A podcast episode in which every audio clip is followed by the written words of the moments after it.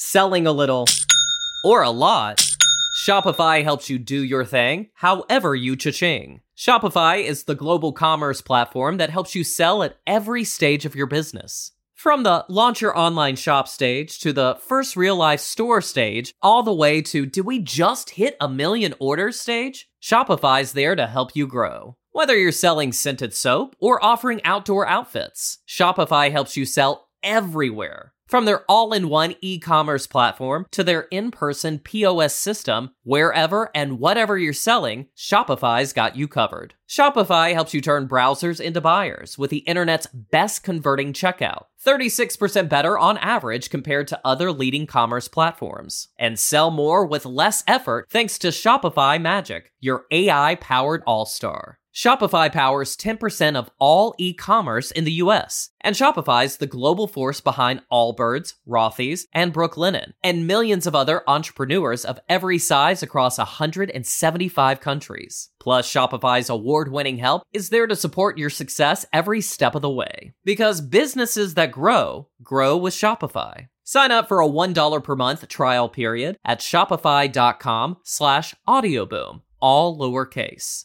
Go to shopify.com slash audioboom now to grow your business no matter what stage you're in. Shopify.com slash audioboom.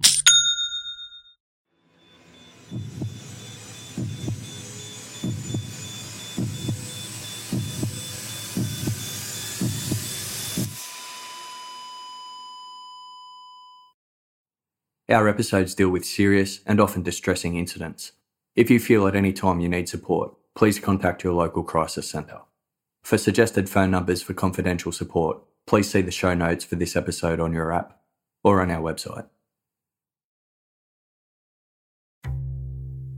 Midnight approached on Thanksgiving Eve, November 23rd, 2016. Penny Meek was up waiting for her son, Tom Brown, who was due home any moment.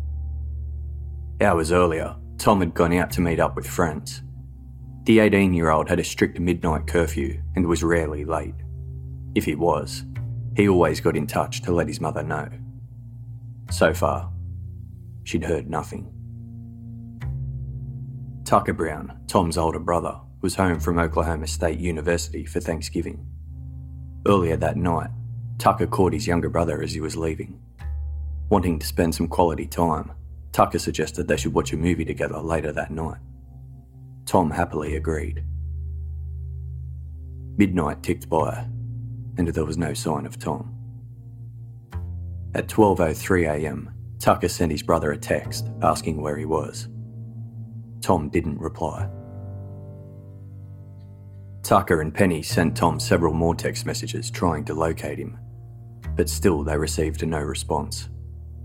This was unusual. Tom always responded to texts. At 12:23 a.m., Penny tried to call Tom, but her call went straight to voicemail.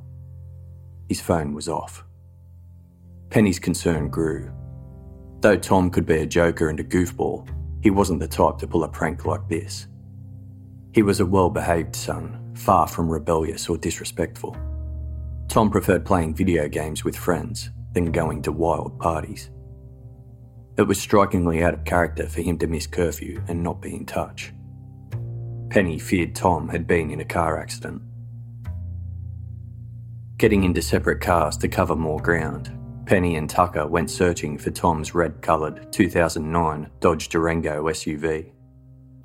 The pair turned down the suburban streets of their small North Texan town of Canadian, population just over 2,500 people. The quaint country style homes were dark and quiet. Families had settled in ahead of the following day's festivities. The main street was equally still and silent. Penny and Tucker combed the entire town, checking local haunts and hangouts. Yet, there was no sign of Tom or his car.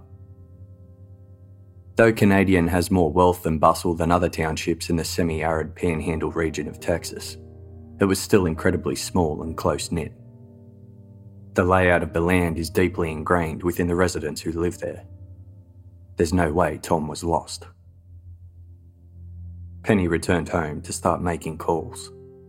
She rang Robin, the mother of Caleb King. Tom had gone out that night to meet with Caleb and another friend, Christian Webb. All three were longtime friends from Canadian high school. Christian was now a freshman at Oklahoma State University, and like Tom's older brother Tucker, she was back home in Canadian for Thanksgiving break. With Christian in town, the group decided to perform an old ritual go for a late night drive to catch up and listen to music. Penny was surprised to discover Caleb was home and in bed. Caleb explained the trio had called it a night just after 11pm and then they went their separate ways. Caleb had no idea where Tom went after this encounter, but insisted he was fine when they parted company. Penny then called the other person out with Tom that night, Christian Webb. Christian thought it was strange Tom wasn't home. She considered he may have stayed out to drive around town by himself, or that he may have gotten a flat tyre and was stuck somewhere. Both Caleb and Christian went out to help search for Tom, but they had no luck either. Tom had vanished.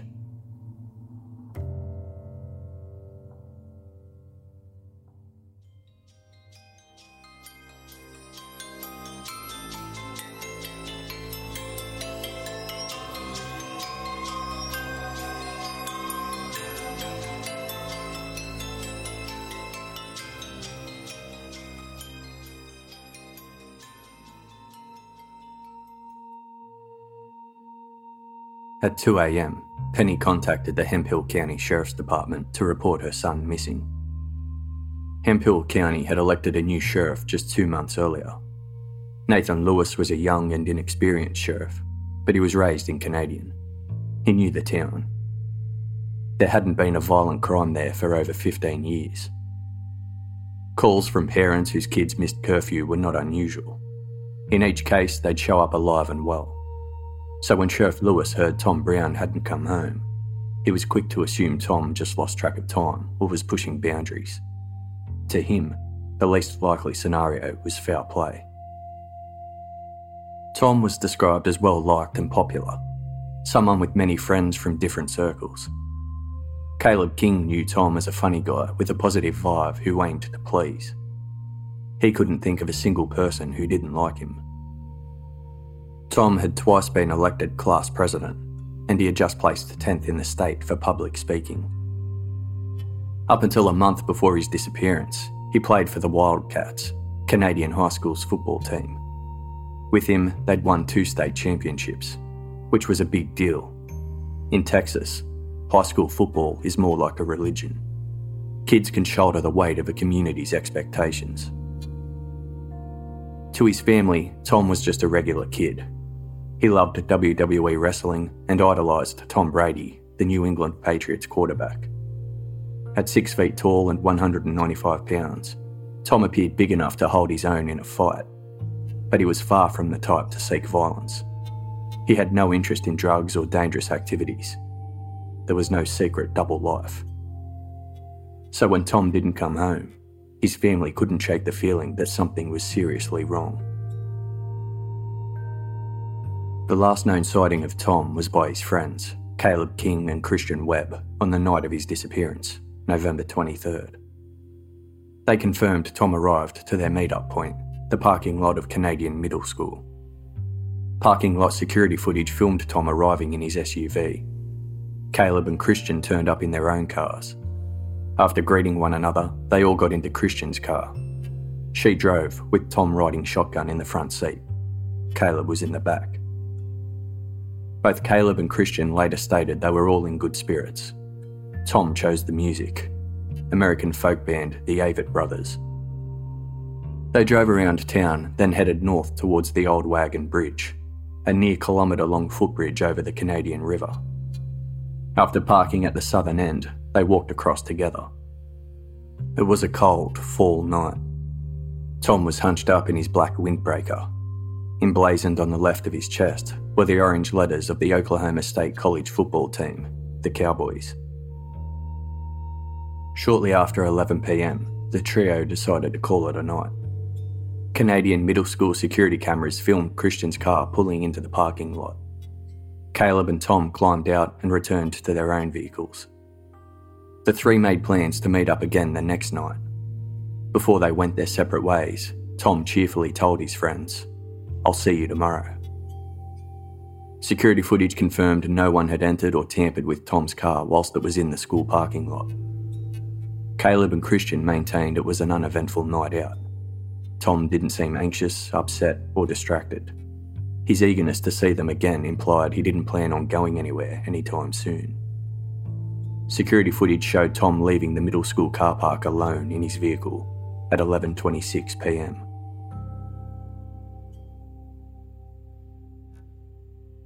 As Thanksgiving celebrations kicked off the following morning, Tom Brown was still missing.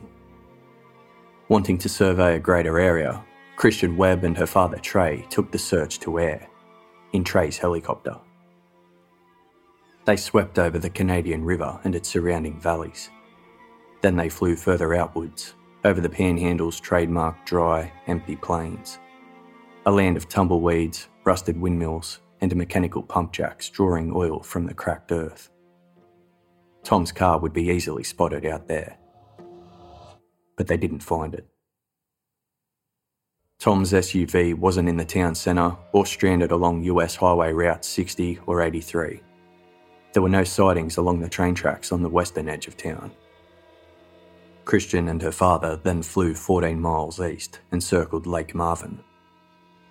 The 63 acre lake was a popular area for camping, picnicking, fishing, hiking, and hunting. Tom sometimes visited the lake with friends, but they failed to find his car there either.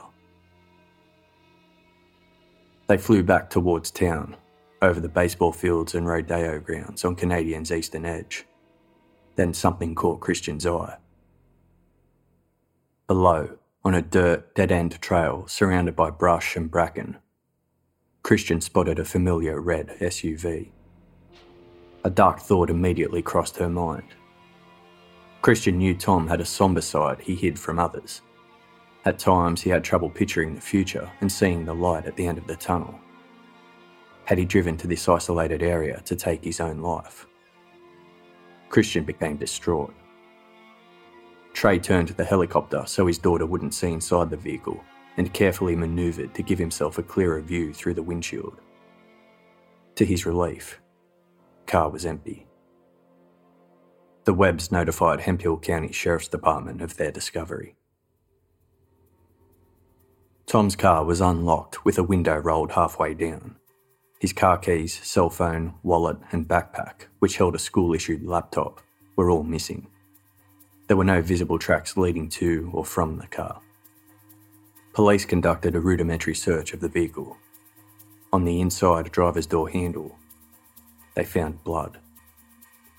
Tests later confirmed it was Tom's. Sheriff Lewis described the bloodstain.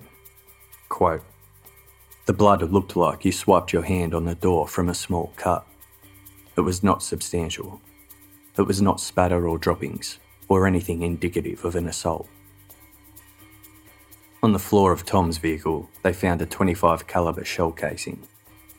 Small and easy to conceal, a 25 caliber gun is sometimes called a pocket pistol. Although not very powerful, they can still cause fatal injuries. The shell was minus a projectile, meaning it had been fired. Tom didn't own a gun and had no interest in them. Some friends of his were gun hobbyists, which isn't unusual in rural Texas, but none owned a gun of that type that anyone knew of. A receipt for a full tank of gas was also found. This correlated with transaction records from Penny's debit card.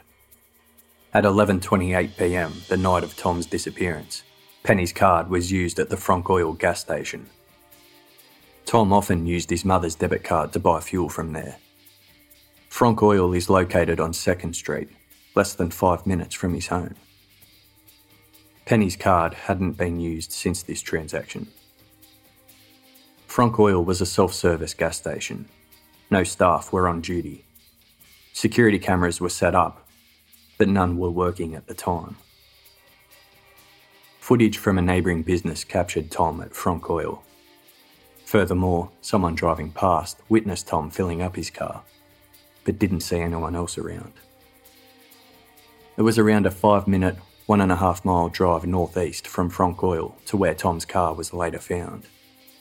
However, four and a half gallons of fuel had been used.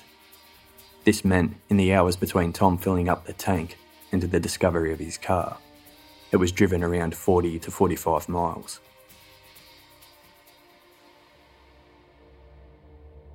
Sheriff Lewis called Tom's family to report his SUV had been found. It was on a secluded dirt trail leading to the water treatment facility on the town's northeastern fringe.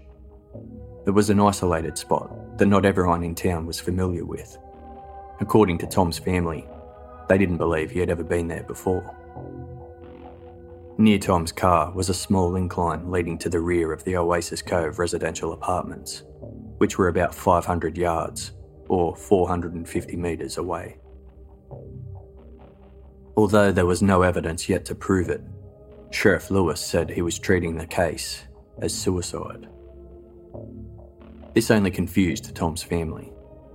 They had seen no signs of suicidal thought or action in Tom's behaviour in the past. Although he could be deep and retrospective, he looked forward with purpose. Tom was excited for theatre rehearsals, graduation the following year, and planned to funnel his sporting passion and public speaking skills into a career in sports journalism. Tom had also organised to see Caleb and Christian again Thanksgiving night. When Tom's family looked back at his behaviour leading up to his disappearance, there were no overt or subtle signs he was contemplating an end. Tom did have personal struggles though.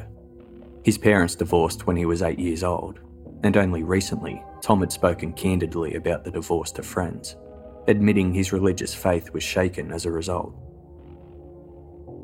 When Tom was 16 years old, he had a run in with local law enforcement. One night, Tom was downtown with two friends when they were approached by a deputy. He accused the group of trying to break into a building on Main Street. The boy strongly denied the accusation this was the first and only time Tom had an encounter with police. He was told to call his mother, but Tom refused, stating he hadn't done anything and didn't know what he was supposed to say. Tom was ordered into the deputy's car. He complied, but nothing ever came of this accusation, and Tom was free to go. According to Tom's mother, Penny, the deputy who dealt with Tom and his friends that night was Nathan Lewis prior to his appointment as sheriff for Hemphill County. Then, only a month before his disappearance, Tom quit the high school football team. Despite being seen as a dedicated and talented player, the coach replaced him as a starter. Tom was now a reserve, training almost every day, sometimes twice a day, to spend games on the bench. He quickly lost interest. It was a difficult week when Tom quit but people were understanding. There was no lingering animosity over his decision. Only 10 days before his disappearance, Tom and his girlfriend Sage Pennington broke up. Sage was a freshman at West Texas A&M University in Canyon, 2 hours away from Canadian. The reason for the split is unknown, but according to Tom's mother, it was amicable. The pair remained friends and they still messaged each other. Sage was back home in Canadian for the Thanksgiving break. Records show Tom sent her a text message around 11:30 p.m. the night of his disappearance. What was said is not publicly known, but according to those who've read it, it was a casual "How are you doing?" type message. Sage responded. Her text was delivered, but Tom never replied. The Texas Parks and Wildlife Department supplied tracking dogs to investigate Tom's car. Scanning a radius almost half a mile around it, the dogs failed to pick up a scent. They followed a trail leading east from Tom's car, but it didn't go far, ending at some nearby brush. The next day, a second set of highly trained and experienced tracking dogs were sent from the nearby city of Amarillo. These dogs picked up a scent in Tom's car leading handlers nearly a mile east before reaching the Canadian River. It was along the marshy banks of the shallow and slow moving waters where they lost the scent. It was inconclusive whether the dogs were following Tom's scent specifically, or someone else who may have been in the vehicle. Tips to law enforcement led to the search for Tom extending to neighbouring towns and counties. Tom's social media accounts bank, and cell phone records were checked for activity. None had been accessed since his disappearance. His cell phone was still off and going to voicemail, although they were able to trace the last known location of Tom's phone before it was turned off. Shortly after midnight, November 24th, Tom's phone emitted a ping indicating it was at the Wildcats football stadium. The stadium is near the southeastern border of town, just over a mile from Frank Oil, where Tom was last seen filling up. No motive has been established for Tom to have gone to the stadium at this time. With this knowledge, law enforcement pieced together Tom's last movements. At 11:26 p.m., Tom was captured on footage leaving the Canadian Middle School car park alone. He went directly to Frank Oil to purchase a tank of gas at 11:28 p.m. Shortly after midnight, his phone pinged, indicating it was at the Wildcats football stadium. Soon after this final ping, Tom's phone was switched off Shortly after daybreak, his car was located on the dirt trail near the water treatment facility. These sequence of events only became more difficult to decipher when law enforcement began collating the town's security footage the night of Tom's disappearance. A camera on the corner of 2nd Street and Main caught a red SUV quickly pass by around 1:30 a.m. The car matched Tom's, this sighting occurred close to 90 minutes after that final phone ping at the football stadium. Nine minutes later, Tucker Brown's car appeared on the same camera. This was during the time he was out searching for Tom. Tucker didn't know he was following his brother's SUV just minutes behind, and the two cars never crossed paths. Tom's car reappeared on security footage at 5:24 a.m., travelling north on 2nd Street. For the next 20 minutes, the vehicle seemed to be driving directionless all over town. At times, it appeared to be heading towards Tom's house, but turned away when it got close. Eventually, the SUV headed northeast towards the water treatment facility. Footage captured the vehicle driving past the Hemphill County Recreation Complex on 6th Street. The car then moved off camera, continuing east onto an isolated dirt track towards the water treatment facility where it was later found abandoned. No footage was clear enough to identify the SUV's driver, or to determine if there was more than one occupant. Nevertheless, Sheriff Lewis felt confident Tom was driving, alone. It didn't make sense to him that someone who had harmed Tom would then get into his car and drive all over town. In the following days, Sheriff Lewis enlisted other law enforcement agencies, fire departments, and local townspeople to help find Tom Brown. The area where Tom's vehicle was discovered, the nearby water treatment facility, and the Canadian River were scoured on foot, horseback, ATVs, rovers, and helicopters. The search radius expanded 50 minutes' drive out from Canadian. Lake Marvin's surface was scanned by boat Sonar equipment didn't detect anything in the water's depths or on the shore. These sonar results were enough for law enforcement to eliminate Lake Marvin as a location of interest. Sheriff Lewis stated, quote, They cleared the entire Lake Marvin perimeter and also in the water. Thomas Brown is not at Lake Marvin. 100%. The lake wasn't dredged and divers were never called in to conduct a search. A specialist horseback search and rescue team were called in from nearby Randall County. They were experienced trekking the Canadian River for missing persons.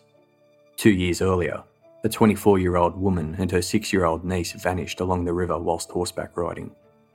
Randall County's team were called in and located the pair deceased in the water. For two days, they meticulously searched the river for Tom Brown. They found no sign of him and were confident to report Tom was not in the Canadian River or surrounding area. The old sewer ponds at the water treatment facility posed a health and safety risk to divers. They had to be flushed before anyone could enter. The effluent was placed in two new ponds.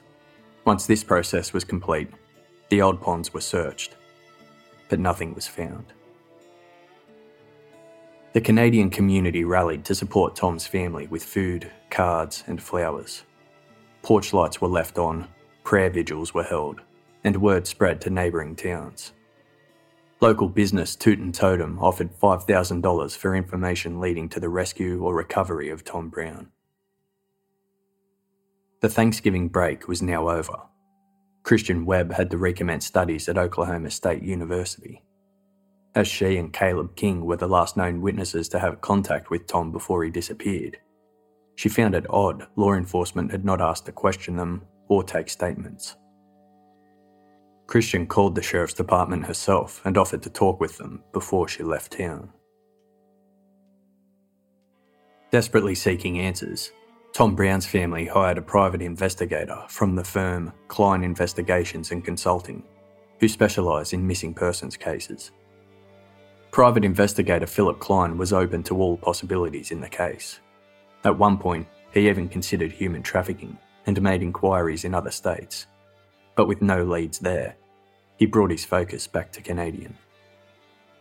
Klein had experts re examine photographs of the bloodstain in Tom's car. They concluded it was deep venous blood. Klein remained elusive about what that meant exactly.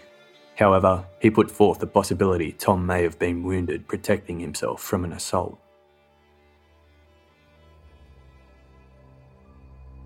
By the third week of the investigation, Sheriff Lewis publicly stated law enforcement had exhausted every resource they had in their search for Tom Brown. He told the Canadian Record, quote, All evidence we have found indicates to us that he disappeared on his own. When asked why Tom filled his car with gas only to abandon it, Sheriff Lewis explained Tom must have gotten gas out of habit, not reason. He was asked why Tom's vehicle was captured on footage driving back and forth throughout town instead of just leaving. The sheriff replied Tom may have been indecisive, unsure if he wanted to run away. Perhaps he toyed with the thought of going home to say a final goodbye to his family. The sheriff bolstered the runaway theory by stating they'd found supporting evidence in Tom's bedroom, on the home computer, and in text messages sent to friends. Lewis didn't reveal what the evidence was, but his interpretation was that Tom didn't want to be in Canadian. Sheriff Lewis, quote, There's things I don't want to release to the public because it's an ongoing investigation. And for the privacy of the family, people don't need to know these things. But I can tell you for sure, the things we found are clues that tell us he left on his own. We've put him under a microscope, and we've learned a lot about the young man. Tom made a conscious decision to leave home with law enforcement remaining tight lipped, the town was left to speculate. Did Tom break the law? Did he fear being charged with a crime? Is that why he was refusing to return home? Chief Deputy Brent Clapp remarked, quote, There are no criminal charges pending against him. He is 18. He can leave. Maybe he might have chosen a little bit wiser way to do it, but he has not committed a crime. And as far as we can tell, no one has committed a crime against him. Later, Penny found out law enforcement were asking her son's friends about his sexuality. Sheriff Lewis maintained, although he was under the strong impression Tom was a runaway, the case would remain open until a conclusion was reached. Tom Brown had been missing for three weeks at this point. During that time, his cell phone hadn't been turned back on or used, and his bank account hadn't been touched.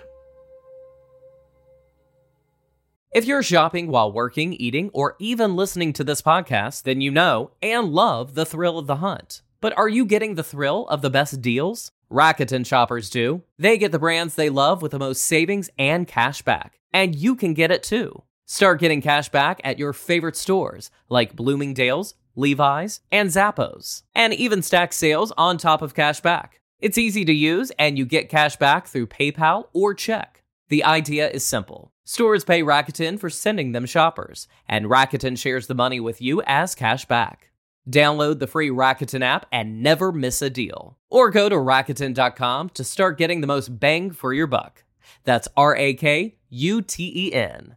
Selling a little or a lot, Shopify helps you do your thing however you cha-ching. Shopify is the global commerce platform that helps you sell at every stage of your business From the launch your online shop stage to the first real life store stage, all the way to did we just hit a million orders stage? Shopify's there to help you grow. Whether you're selling scented soap or offering outdoor outfits, Shopify helps you sell everywhere. From their all in one e commerce platform to their in person POS system, wherever and whatever you're selling, Shopify's got you covered. Shopify helps you turn browsers into buyers with the internet's best converting checkout, 36% better on average compared to other leading commerce platforms. And sell more with less effort thanks to Shopify Magic, your AI powered all star. Shopify powers 10% of all e commerce in the US, and Shopify's the global force behind Allbirds, Rothy's, and Brooklinen, and millions of other entrepreneurs of every size across 175 countries. Plus, Shopify's award winning help is there to support your success every step of the way. Because businesses that grow, grow with Shopify. Sign up for a $1 per month trial period at shopify.com slash audioboom, all lowercase.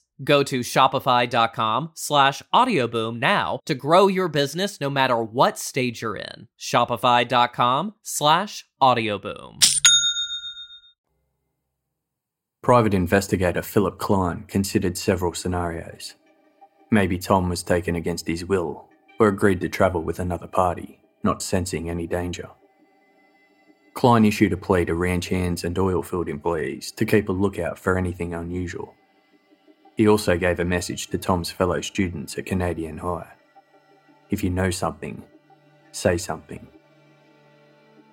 Tom's mum, Penny, also appealed to her son's schoolmates. Quote, if you know something, please speak up.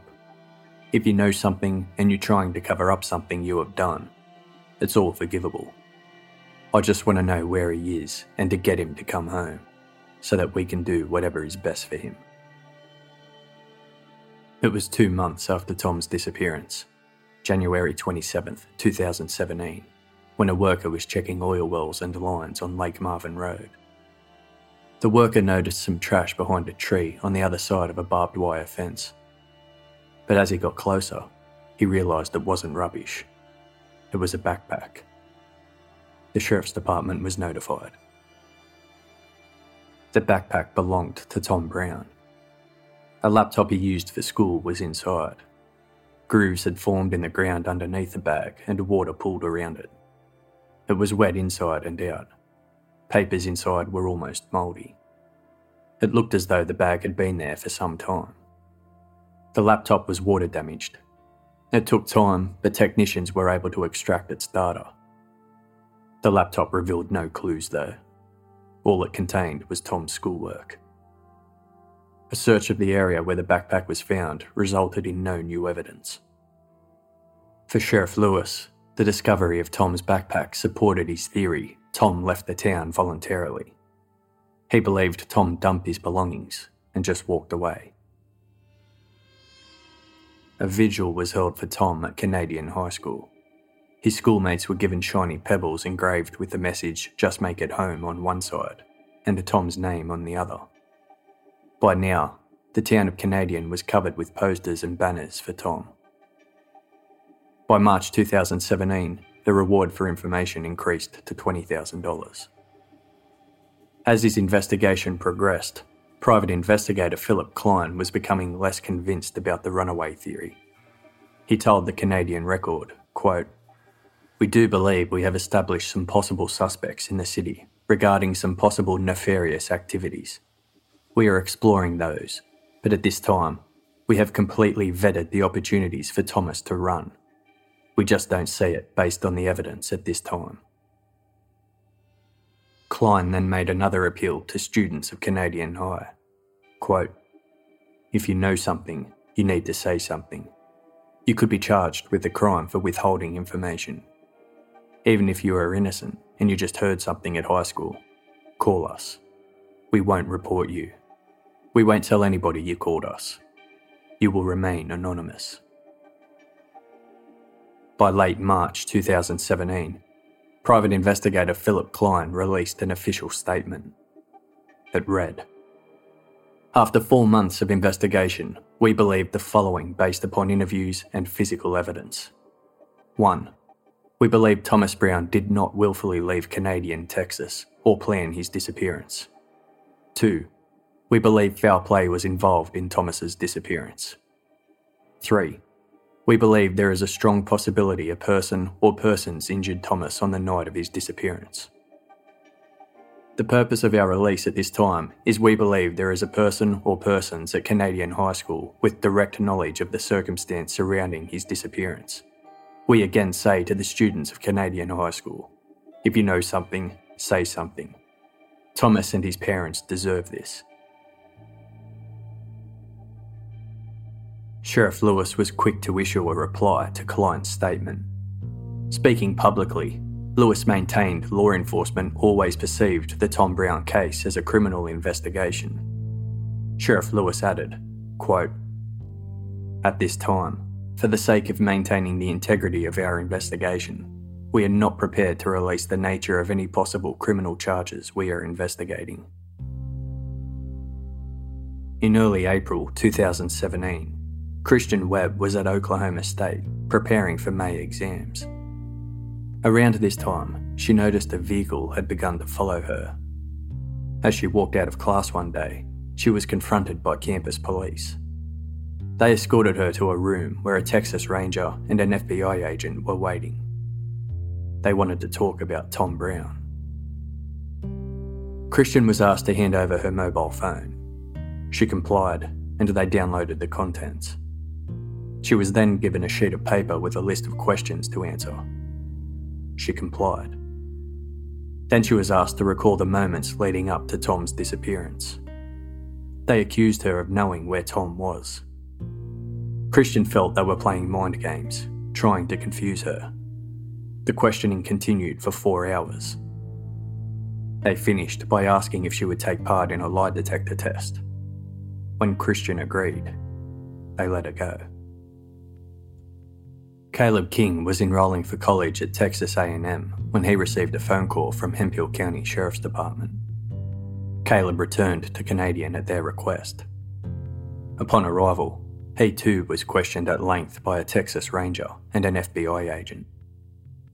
Their questions focused on text messages Caleb had sent. In these messages, Caleb asked friends if anyone knew the PIN code to access Tom's cell phone. These messages caught the interest of law enforcement because Tom's cell phone had been missing since his disappearance. Caleb explained he sent those messages at the request of Tom's mother, Penny. Penny had texted his own mother, Robin, asking if Caleb knew the code. Caleb didn't know the code, so he asked his friends if they knew it.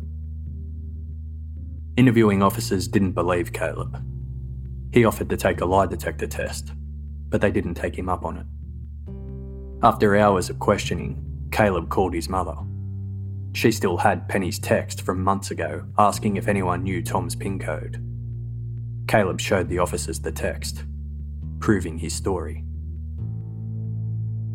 Penny stated she was asking around for Tom's PIN code at that time, on behalf of the Sheriff's Department. They asked her if she knew the code. She didn't, so she started asking Tom's friends if they knew it. It's not fully understood why the Sheriff's Department were asking for Tom's PIN code, which by all reports was still missing. Caleb and Christian have been viewed by some with suspicion and speculation. Both are from well respected families. Caleb's father is a Republican state senator representing rural Texas. Rumours of a cover up spread online, but both Christian and Caleb have complied with investigators' requests every step of the way and have been officially cleared from any involvement in Tom Brown's disappearance. In mid April 2017, private investigator Philip Klein organised a cadaver dog to search points of interest in Canadian. Although the exact details of this search were not released to the public, Klein reiterated his belief Tom was most likely deceased either a victim of accidental death or homicide. Klein told the Canadian Record, quote, We feel like this trip closed a lot of doors for us. We feel like we can now concentrate on certain suspects, certain individuals. Klein strongly believed answers to Tom's disappearance would be found at Lake Marvin. He told Amarillo Globe News, quote, We think the car was out there, that it was driven back, and someone threw his backpack out. We do not believe he disappeared. We believe he is deceased and it happened at Lake Marvin. We believe Lake Marvin has not been 100% checked and rechecked. Lake Marvin was no longer a location of interest for law enforcement. Sheriff Lewis still hadn't put divers in the lake, but reiterated the lake and its perimeter were extensively searched by ground, air, and sonar. Private investigator Klein also believed the area Tom's vehicle was abandoned was significant. It was secluded, but only a 500 yard or 450 metre walk to the Oasis Cove apartments. Klein believes it's possible a suspect either lived or took refuge there. Tom's backpack was locked up in evidence by law enforcement. This meant Klein was unable to view it.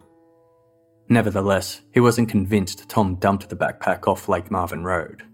He believed it was tossed there by a suspect, getting rid of evidence. The Hemphill County Sheriff's Department were quick to argue points made by Klein. They released a statement to address what Klein was saying. Quote, At this time, the Sheriff's Office has no evidence to support the following assertions. 1 the car was driven by someone other than Tom Brown at any time during the night. 2. The driver of Tom's red Dodge Durango walked into the residential area on the north side of the city. 3. The backpack recovered by the Sheriff's Department was planted as a diversion. 4. Tom Brown was assaulted and or killed intentionally or accidentally. 5. Tom's body was dumped in or around Hemphill County. The statement further read Several issues of discrepancy exist in the layout of the timeline as proposed by Klein Investigations. The Sheriff's Office has not released this due to the sensitive nature of the information. We will not, at this time, divulge any other information concerning the timeline of the events of November 23rd and 24th. This is based on our desire to maintain the integrity of our investigation and effectively pursue prosecution should a suspect be developed. Tom Brown remains a missing person, and the Hemphill County Sheriff's Department has classified this a missing person investigation from the beginning. That is not to say criminal activity has been ruled out or ignored. In fact, this investigation has been pursued from the initiation as the possible result of a criminal act. We will continue to investigate the disappearance of Tom Brown with the primary goal of discovering Tom's whereabouts. We will, however, go about this task with the responsibility of conducting this investigation in such a manner that if suspects are developed, successful prosecution will be ensured. By May 2017, the reward for information rose to $40,000. On July 18th, hopes of a breakthrough came when a realtor entered a house in Canadian and saw what they believed were extensive bloodstains on the carpet. They immediately contacted the Sheriff's Department. The suspicious markings were investigated and extensive forensic testing was done. But all tests came back negative. It wasn't blood. Tom Brown's family called a press conference nearing the eight month anniversary of his disappearance. His mother, Penny Meek, older brother Tucker, stepfather Chris Meek, and biological father Kelly Brown were in attendance as was Sheriff Nathan Lewis. Penny raised concern over the fact Tom's car was returned to her promptly after discovery. No thorough forensic examination was done initially. Sheriff Lewis acknowledged this was a mistake. He emphasised no one anticipated the investigation would go in the direction it had. At first, they believed Tom would be found quickly. When he wasn't, police retrieved the car to conduct a more comprehensive examination. Sheriff Lewis declined to answer questions regarding the 25 caliber shell casing found in Tom's car or the discovery of Tom's backpack. He confirmed Lake Marvin had not been dredged and divers still had not searched the water. Again, he defended his decision on the matter, claiming the sonar examination was enough. When asked if he still believed Tom was a runaway, Lewis responded, quote, Right now, we have no evidence to say that anything else has happened. No evidence to show that a crime has been committed. At this point, he is missing. Penny concluded the conference. She expressed gratitude to the Facebook group Mums for Tom, who promoted the ongoing search for her son. She then finished with Once again, we're pleading with the public or anyone who might have some shred of information which could lead to a break in the case. I know this is every parent's nightmare and that we are not alone, but we do not want my son, Thomas, forgotten. Please do not forget my son. Over these months, I have continued to text Thomas that I love him and that I miss him, and I will never give up trying to find him. These messages have gone unanswered, but I'm praying for answers. We are confident someone knows more information or have heard rumors. Please help us. No lead is too vague or insignificant. The smallest piece of information may help. You may contact any of the following with information the National Center for Missing and Exploited Children, Texas Missing Persons Clearinghouse at Texas DPS, the Texas Rangers, the Hemphill County Sheriff's Office, and Klein Investigations. Thank you. By August 2017, private investigator Philip Klein said he was treating the case as a homicide. Although he didn't necessarily think it was a premeditated slaying, he believed it possible that Tom had run into friends or enemies and was killed accidentally. Klein conducted further interviews with people around town, clarifying statements that had discrepancies. He revealed there were three young persons of interest he was focusing on. He would not name them. Quote, I'm 100% sure somebody in Canadian knows. I'm 95% sure a young person was involved in this. They made too many mistakes. We're coming. We found those mistakes. The person out there, and I'm pretty sure they're listening. If you just did something you thought was a joke, or lost your anger for a couple of minutes, you need to come forward. Klein sprayed the interior of Tom's vehicle with luminol to determine if there were further traces of blood inside. Klein didn't reveal the results of this test, simply saying the investigation was ongoing. Klein then appealed to anyone who was in downtown Canadian on the morning of Tom's disappearance. Specifically, he appealed to the driver of a dark brown Ford 250 pickup truck, believed to be driven by a Caucasian male. Several witnesses spotted this vehicle driving around Canadian shortly after Tom's disappearance. Furthermore, Klein made an appeal for volunteers to assist him with a search. Earlier, he conducted his own smaller scale search around Lake Marvin Road, where Tom's backpack was discovered. Klein found items of clothing, a shirt and a pair of socks, that he believed could have been Tom's. On October 14, 2017, 500 volunteers offered to help conduct a larger scale search of Lake Marvin Road. Klein selected 135 people to help him. Over 30 bags of potential evidence were collected. Hemphill County Sheriff's Department were present and assisted. To everyone's surprise, a major discovery was made within the first five minutes of the search. It was an iPhone 6S. Excitement peaked. It was the same model as Tom's. But hope it belonged to Tom faded almost immediately.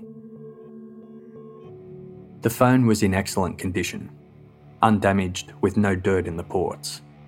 It didn't look to have been in the brush long. There was dirt on the phone itself, but attending law enforcement were of the opinion it looked as though someone had smeared it on the phone. The phone was sent to the lab for testing. The water sensor in the device was not activated. This meant it had not been exposed to rain. Since the time of Tom's disappearance, almost a year prior to the phone being found, Hemphill County had received 13.85 inches of rain. The phone was given to the FBI for further processing. There have been no updates regarding the phone. It has not been publicly confirmed if it belonged to Tom or not. Also found during the search was a black zippered case for a pistol. It was empty. The case could have held a 25 caliber pistol, matching the casing found in Tom's vehicle. However, the pistol itself was not located. Frustrated by a lack of progress, Tom's family hired attorney Rosanna Abreu. She filed an open record request with Hemphill County Sheriff's Department. Abreu believed that by releasing information on the case, it might compel a witness to come forward. Penny Meek stated, I know more about the Las Vegas shooter or the church shooter than my own son's case. That is kind of frustrating because I am the mum. Private investigator Philip Klein filed his own open records request. He wanted access to police radio communications, dispatch logs, and to notes by officers from the night of and morning after Tom's disappearance. County Attorney Kyle Miller objected to opening the records, claiming it could compromise future criminal prosecution. He was tasked with marking which parts of the files could be exempt from disclosure. On December 20th, 2017, Miller failed to complete this task in the allotted time. In light of this, the Assistant Attorney General concluded all the information must be released. However, Sheriff Nathan Lewis appealed this decision, claiming releasing the documents would compromise the ongoing investigation. The sheriff understood the desire for knowledge, but not at the risk of impeding his investigation. Penny organised a petition to open the files. It received 8,000 signatures in five days. In response, Sheriff Lewis formally asked the Texas Attorney General's office to take charge of the investigation. His request was sent on January 26, 2018. Lewis stated, I don't know how much more they are going to be able to do that hasn't been done. Lewis maintained other avenues were still being pursued. This included a court order request to perform a tower dump of cell phone towers in Canadian around the time Tom disappeared. This could reveal who was out that night and where they were. The Texas Attorney General's office took over the case in the early months of 2018. The Hemphill County Sheriff's Department and private investigator Philip Klein handed them all their current findings. Klein is continuing with his own investigation on behalf of Tom's family. Everyone in Canadian has their own theory as to what happened to Tom Brown on Thanksgiving Eve, November 23, 2016. The case is rife with speculation, misinformation, and unanswered questions. Private investigator Philip Klein, quote, All cases have their own fingerprints on them, this is a highly unusual case. It's a small town. Everyone knows everyone. When told of rumours circulating on social media that officials in Canadian were paid off to keep secrets, Klein stated, I will go as far to say that is an exaggeration, but I will say that we are exploring some angles that are off the beaten path. Tom's family believe without a doubt he met with foul play, and his ordeal began just after he arrived at the Frank Oil gas station. The case remains open. A map detailing all the locations of interest in Tom Brown's disappearance is available to view on the case file website and in the show notes for this episode. On May 20th, 2017, Tom's class at Canadian High School graduated. The seniors sat together in alphabetical order.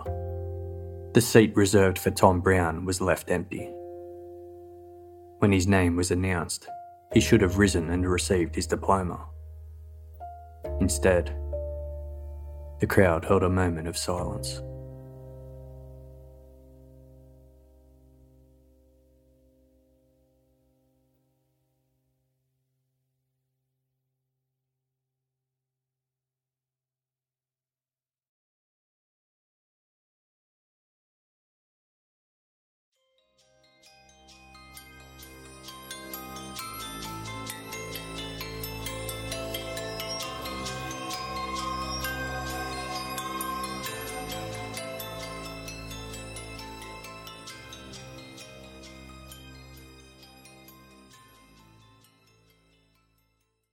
Selling a little or a lot, Shopify helps you do your thing however you cha-ching. Shopify is the global commerce platform that helps you sell at every stage of your business. From the launch your online shop stage to the first real life store stage, all the way to did we just hit a million orders stage? Shopify's there to help you grow. Whether you're selling scented soap or offering outdoor outfits, Shopify helps you sell everywhere. From their all in one e commerce platform to their in person POS system, wherever and whatever you're selling, Shopify's got you covered. Shopify helps you turn browsers into buyers with the internet's best converting checkout, 36% better on average compared to other leading commerce platforms. And sell more with less effort thanks to Shopify Magic, your AI powered all star. Shopify powers 10% of all e-commerce in the US, and Shopify's the global force behind Allbirds, Rothy's, and Brooklinen, and millions of other entrepreneurs of every size across 175 countries. Plus, Shopify's award-winning help is there to support your success every step of the way. Because businesses that grow, grow with Shopify. Sign up for a $1 per month trial period at shopify.com slash audioboom, all lowercase.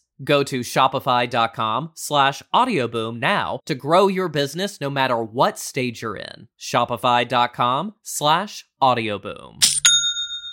Selling a little or a lot, Shopify helps you do your thing however you cha-ching. Shopify is the global commerce platform that helps you sell at every stage of your business.